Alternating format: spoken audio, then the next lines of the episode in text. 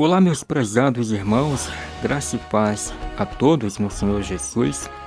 Eu sou Francisco Santos e estamos de volta com os estudos no breve Catecismo de Westminster, que é uma composição de fé das igrejas reformadas ao redor do mundo. E hoje nos dedicaremos a aplicar a seguinte exaltação à autoridade da Escritura que será um convite de reconhecimento e encorajamento. A pergunta de número 2, que regra Deus deu para nos orientar quanto à maneira de glorificá-lo e gozá-lo, do breve catecismo de Westminster. Meus prezados irmãos e caros amigos, é estranho que tantas vezes o cristão que reconhece o fato teológico da autoridade da Escritura é a própria pessoa que não vive sob essa autoridade como deveria. Há hoje uma grande necessidade de crentes que não só creiam na autoridade da Bíblia, mas que também vivam conforme a, a Escritura os manda viver. Muitos já disseram que um dos lugares mais difíceis para o cristão que crê na Bíblia Viver de maneira consistente com a palavra de Deus é dentro de um seminário conservador.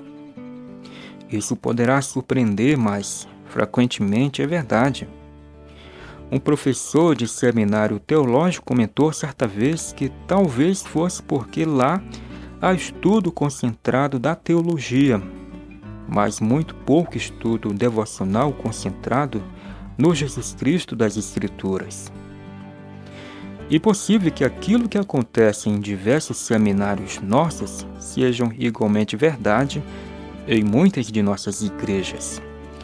Servimos aos nossos credos com os lábios, mas nem sempre servimos ao nosso Salvador com o coração. Nossa igreja hoje sofre muitos problemas. São as influências de uma teologia subjetiva onde o homem se torna juiz da Escritura.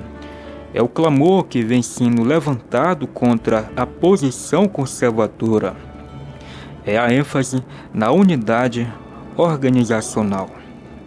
Tudo isso deve nos motivar a um reexame no, da, nossa, da nossa posição com respeito à Escritura, à autoridade da Bíblia.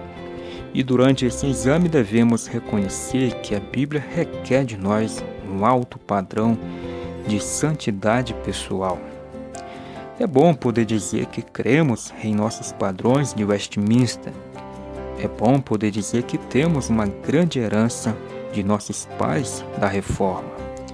Nosso perigo hoje é o perigo de insistir que cremos, insistir que temos uma grande herança, sem insistir em praticar em nosso viver diário o que dizemos que cremos.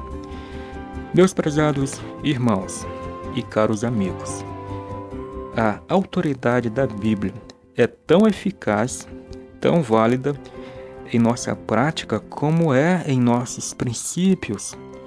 O grande perigo é que esteja sendo baixado o nível da mentalidade cristã com respeito ao cristianismo prático.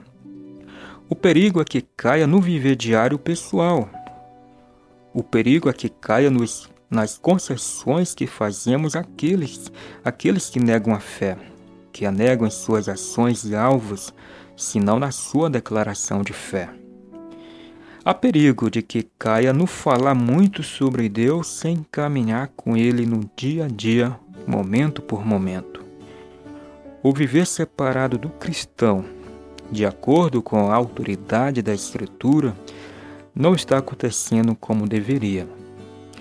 O Dr. J. I. Pack diz isso da seguinte maneira: aceitar a autoridade da Escritura significa estar disposto na prática.